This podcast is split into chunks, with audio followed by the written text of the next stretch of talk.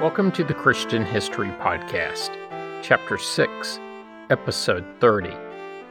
When I wrapped up the last episode, the Philistines had just shot King Saul, who then fell on his sword. They also killed three of his sons, then hung their bodies on the walls of the city of Beth Shan. At that point, I covered the history of that city, leaving two other things mentioned in that passage for later the city of Jabesh Gilead and tamarisk trees. But I feel like I'm getting behind and will save those topics for when I get to the book of 1 Samuel, as I really need to make progress on the history of the Philistines.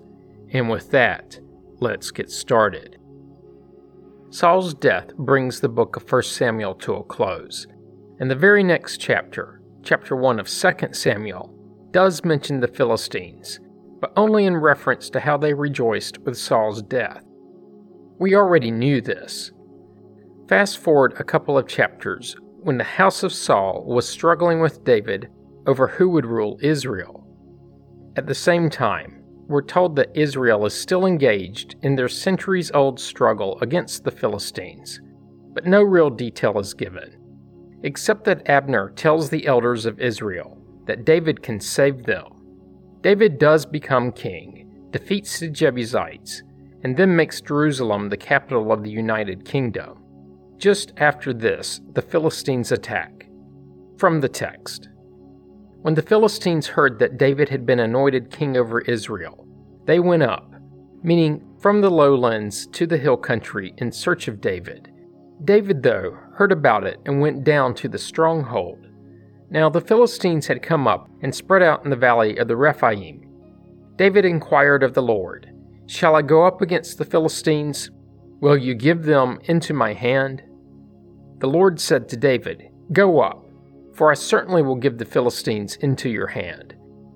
So David came to Baal Perazim, and David defeated them there. He said, The Lord has burst forth against my enemies before me, like a bursting flood. The Philistines abandoned their idols there, and David and his men carried them away. But the Philistines weren't going to go away that easily. Once again, the Philistines came up and were spread out in the valley of the Rephaim. When David inquired of the Lord, he said, You shall not go up. Go around to their rear, and come upon them opposite the balsam trees. When you hear the sound of marching in the tops of the balsam trees, then be on the alert, for then the Lord has gone out before you to strike down the army of the Philistines. David did just as God had commanded him, and he struck down the Philistines from Geba all the way to Gezer. So, very early in his reign, he defeated the Philistines twice. Then, the text goes silent again until chapter 8, when we're given a solitary sentence about them in their defeat at the hand of David. It reads Sometime afterward, David attacked the Philistines and subdued them. David took Metheg-ammah out of the hand of the Philistines. As for this place, it was only mentioned in this single location in the whole of the Bible, in all three versions I use for this podcast. And there are other translations that are so unsure what the phrase translates to that they actually leave it blank, filled only by ellipses. Versions such as the New American Bible, Revised Edition. That's how unsure scholars are about this phrase in ancient Hebrew. There is the possibility that it's sourced from a Hebrew phrase that translates, roughly, to the bridge of the mother city. This may mean it was on the way to a Philistine city like Gath. The history of this passage in 1 Samuel is parallel to that found in 1 Chronicles 18, that reads Sometime afterward, David attacked the Philistines and subdued them. He took Gath and its villages from the Philistines.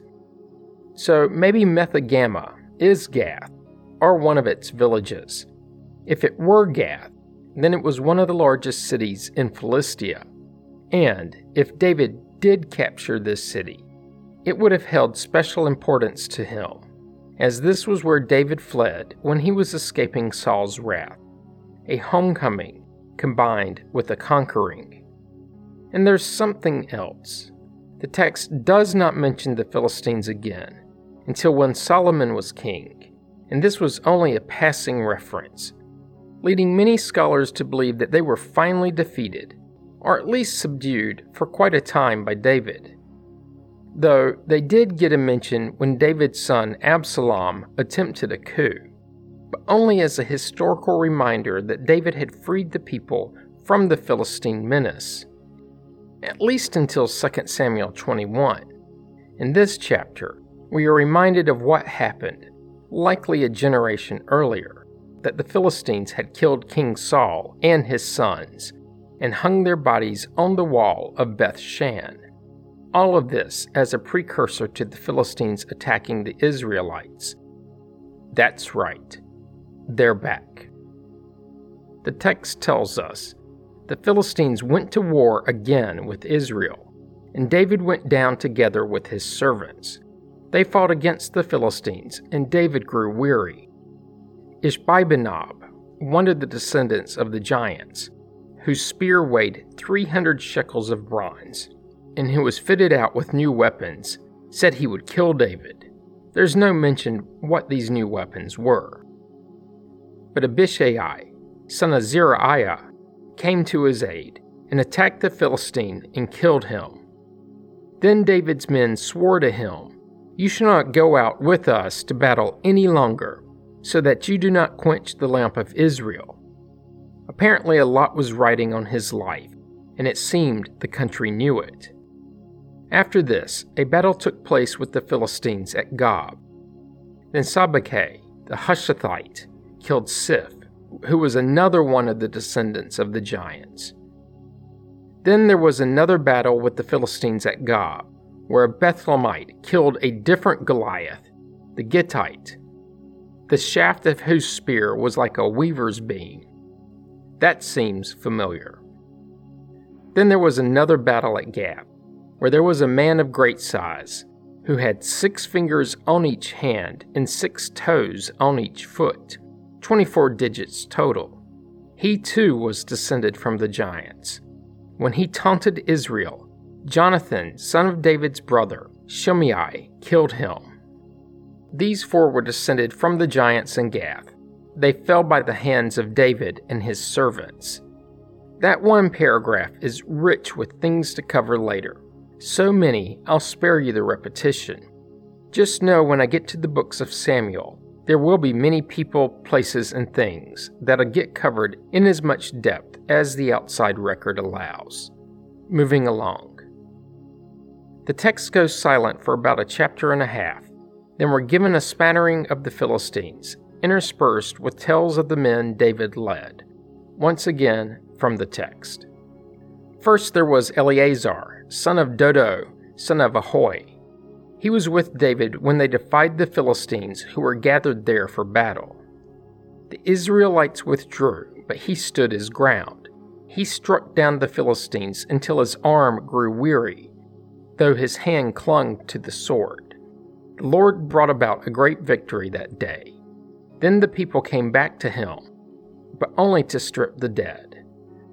Also, there was Shammah the Hararite, the Philistines gathered together at Lehi, where there was a plot of ground full of lentils, and the army fled from the Philistines. But he took his stand in the middle of the plot, defended it, and killed the Philistines, and the Lord brought about another great victory. Towards the beginning of harvest, three of the thirty chiefs went down to join David at the cave of Adullam, while a band of Philistines were encamped in the valley of the Rephaim. David was in the stronghold, and the garrison of the Philistines was then at Bethlehem. David said longingly, Oh, that someone would give me water to drink from the well of Bethlehem that is by the gate. Then the three warriors broke through the camp of the Philistines, drew water from the well of Bethlehem that was by the gate, and brought it to David. From this point, we see the battles between the Philistines and Israelites picked up again in Lehi, in the valley of the Rephaim, in Bethlehem, and likely other places. And all of these, David and his men defeated them. and that was the last mention of David battling the Philistines, at least in the books of Samuel. Of course, there's a mostly parallel version of the history found in 1st Chronicles, and I would normally skip the books of Kings to cover 1st Chronicles, but Chronicles doesn't add anything materially different from what was found in the Samuels. Having said that mouthful, on to the Philistines as found in the books of Kings which gets me to King Solomon. First, in 1 Kings 4, we're told that Solomon was sovereign over all of the kingdoms from the Euphrates to the land of the Philistines, even to the border of Egypt. The same passage can be found in the parallel history of 2 Chronicles 9. This makes it sound like he either ruled over the Philistines or the border of Israel was up against the Philistines. That part of the text is much less than clear. And that's it for the Philistines and King Solomon in both 1 Kings and 2 Chronicles. But given that the arch and longtime enemies only merited this essentially singular mention, the assumption is that Israel ruled over them, thus the lack of battles, at least those large enough to warrant a mention in the biblical text. After Solomon, something must have changed, as in 1 Kings 15, Israelites were laying siege to a Philistine city, Gibbethon. They get another mention in 2 Kings 8, where a woman is said to have settled in the land of the Philistines for seven years before returning to the Hebrews.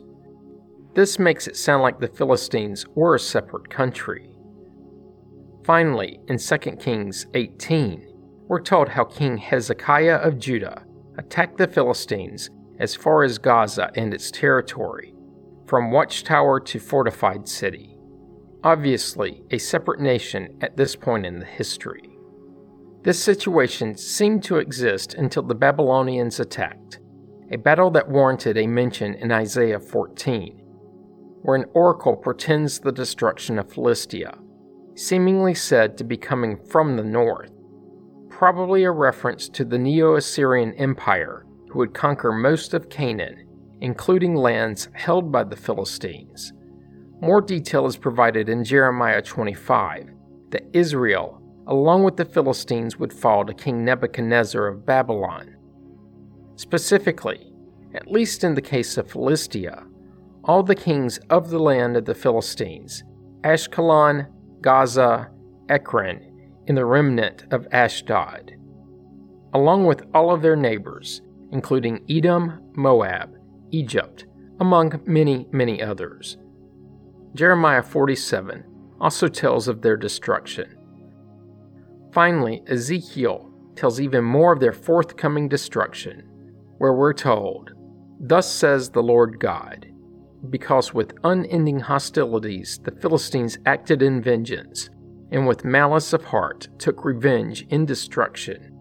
Therefore, thus says the Lord God I will stretch out my hand against the Philistines, cut off the Cherethites, and destroy the rest of the seacoast. I will execute great vengeance on them with wrathful punishments. They shall know that I am the Lord when I lay my vengeance on them. The seldom quoted book of Amos has God telling the prophet that he will turn his hand against the remnant of the Philistines, among others. And the use of the word remnant is interesting. Apparently, by the time Amos was written, around 780 BC, the Philistines weren't nearly as powerful as they had been. There are other mentions in the Old Testament, from the book of Psalms to the deuterocanonical books of Maccabees, but these tended to be either mentions of the former Philistine kingdoms or allegorical references, sometimes both. By the time of Christ, they were gone, probably absorbed into the other kingdoms, and also possibly forgotten as they merited no mentions in the New Testament. Actually, considering how many times they were mentioned in the historical books of the Old Testament, they couldn't have been forgotten. They were just never spoken of again. And that's all of their mentions, probably more than any other outside group after the Exodus, playing the role of constant antagonist and sometimes the ally of a future king. To say the relationship was complicated is an understatement. Which finally gets me to their history in the outside record. Unfortunately, the outside record is a bit sparse concerning the Philistines, with most of what we know coming from the Hebrew of the Old Testament. We do know from the biblical text that they worshipped certain deities, including Baal, Ashtarte, and Dagon, all who were part of the larger Canaanite pantheon. We also know a little bit about their economy.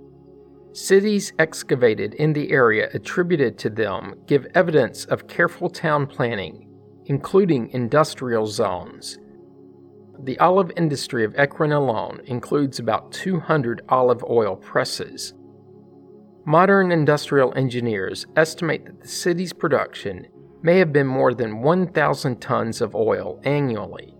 To put that in context, that's about one third of the production of the modern country of Israel, which benefits from industrialization and modern agricultural techniques. There's also considerable evidence for a large industry in fermented drinks, meaning alcoholic beverages. Archaeological finds include breweries, wineries, and retail shops selling beer and wine. Add to this that beer steins and wine cups are among the most common pottery finds. So, the parts I've already covered about them will take up far more time than the rest of their history. What we do know is that they were an ancient people who lived on the south coast of Canaan from about the 12th century BC until 604 BC when they were exiled to Mesopotamia by King Nebuchadnezzar II, just like many of the Old Testament prophets predicted. Fortunately, the outside record isn't completely silent. And the first mention in this record appears to be on relief images at the temple of Ramses III at Medinet Habu. Ramses was of the 20th dynasty and therefore the New Kingdom. He reigned between 1186 and 1155 BC. Do note that on the reliefs, they are called the Peliset. While this does seem different from the name Philistine, in ancient Hebrew, they were the Peleshet, literally one letter different when both are translated verbatim into English. There were other Egyptian inscriptions too, some as late as about 900 BC but this date tells us less about the Philistines and potentially more about Egypt's foreign exploits, as nearly all the references to people and places in Canaan ended about that time too. The inscriptions at Medinet Habu have images portraying a coalition of the so called Sea Peoples, with the Peliset being among them, who are said in the accompanying text to have been defeated by Ramses III during his Urartu campaign. More on that in a minute. In about 1175 BC, Egypt was threatened with a massive land and sea invasion by these sea peoples, a coalition of foreign enemies which included the Jekur, the Shekelesh, the Dayan, the Wishish, the Toresh, and the Shurden. They were eventually defeated by Ramses III, with the battle being fought at Jahi, likely on the eastern Mediterranean coast. Another battle was fought in the Nile Delta. I covered these several episodes ago in Chapter 6, episodes 20 to 22. It was the account of these battles that were recorded in a series of inscriptions at his mortuary temple. Researchers have been unable to conclusively determine which of these images matched the different peoples described in the reliefs of the two major battle scenes. A separate relief on one of the bases of the Osirid pillars with an accompanying hieroglyphic text clearly identified the person depicted as a captive Peliset chief, with the image being of a bearded man without headdress. This has led to the interpretation that Ramses III defeated the Sea peoples, including Philistines, and settled their captives in fortresses in southern Canaan. More on that in a minute, too. Another related theory suggests that the Philistines invaded and settled the coastal plain for themselves. In these images, the soldiers were quite tall and clean shaven. Goliath, anyone? They wore breastplates and short kilts, and their superior weapons included chariots drawn by two horses. They carried small shields and fought with straight swords and spears. Iron and bronze weapons? Spears like weaver beams? Who knows?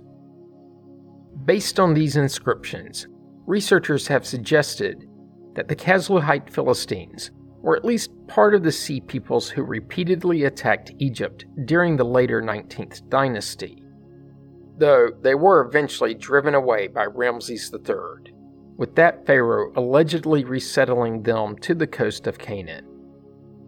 There's also a papyrus that details the achievements of the reign of this Ramses. Among the brief description of the outcome of the battles in his eighth year is a description of the fate of some of the conjectured sea peoples. Ramses claims that the captured prisoners were brought to Egypt, where he forcibly, in quoting, settled them in strongholds, bound in my name. Numerous were their classes, hundreds of thousands strong. I taxed them all in clothing and grain from the storehouses and granaries each year. Some researchers have suggested that these strongholds were fortified towns in southern Canaan, cities that would eventually become the five cities of the Philistines, the Pentapolis. Though there is no direct proof of this, and it remains largely speculative. There is a slightly alternate theory, really more of a tailored one, that there may have been a period of 25 to 50 years between the initial sacking of these cities and their reoccupation by the Philistines.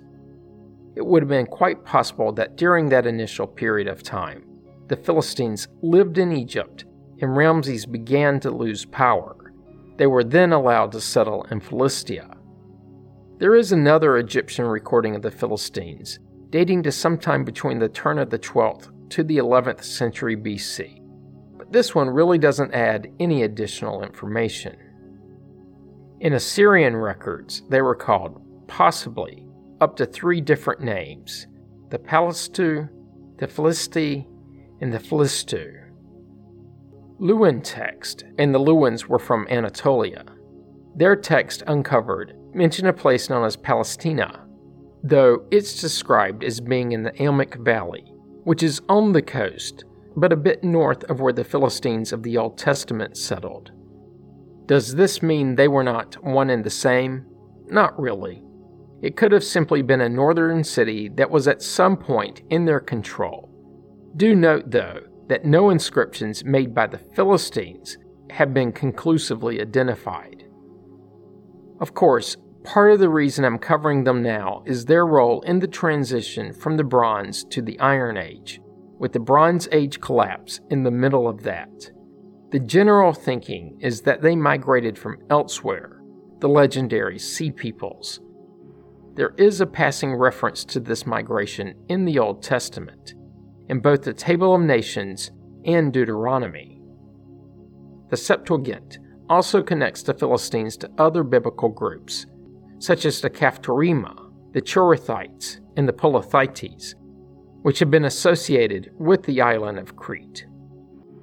All of this has led to the modern theory of the Philistines having an Aegean origin, but without proof, at least until very recently. You'll have to bear with me, as this does get a little genetically technical. In 2016, a large Philistine cemetery was discovered near Ashkelon, on the coast of the modern country of Israel. The cemetery contained the remains of over 150 people mostly buried in oval shaped graves. A few years later, in 2019, a genetic study found three separate populations. All three of these derived most of their ancestry from the local Levantine gene pool. The earlier Iron Age population was genetically distinct due to a European related heritage. Over time, that distinction became less visible in the uncovered dead from the cemetery.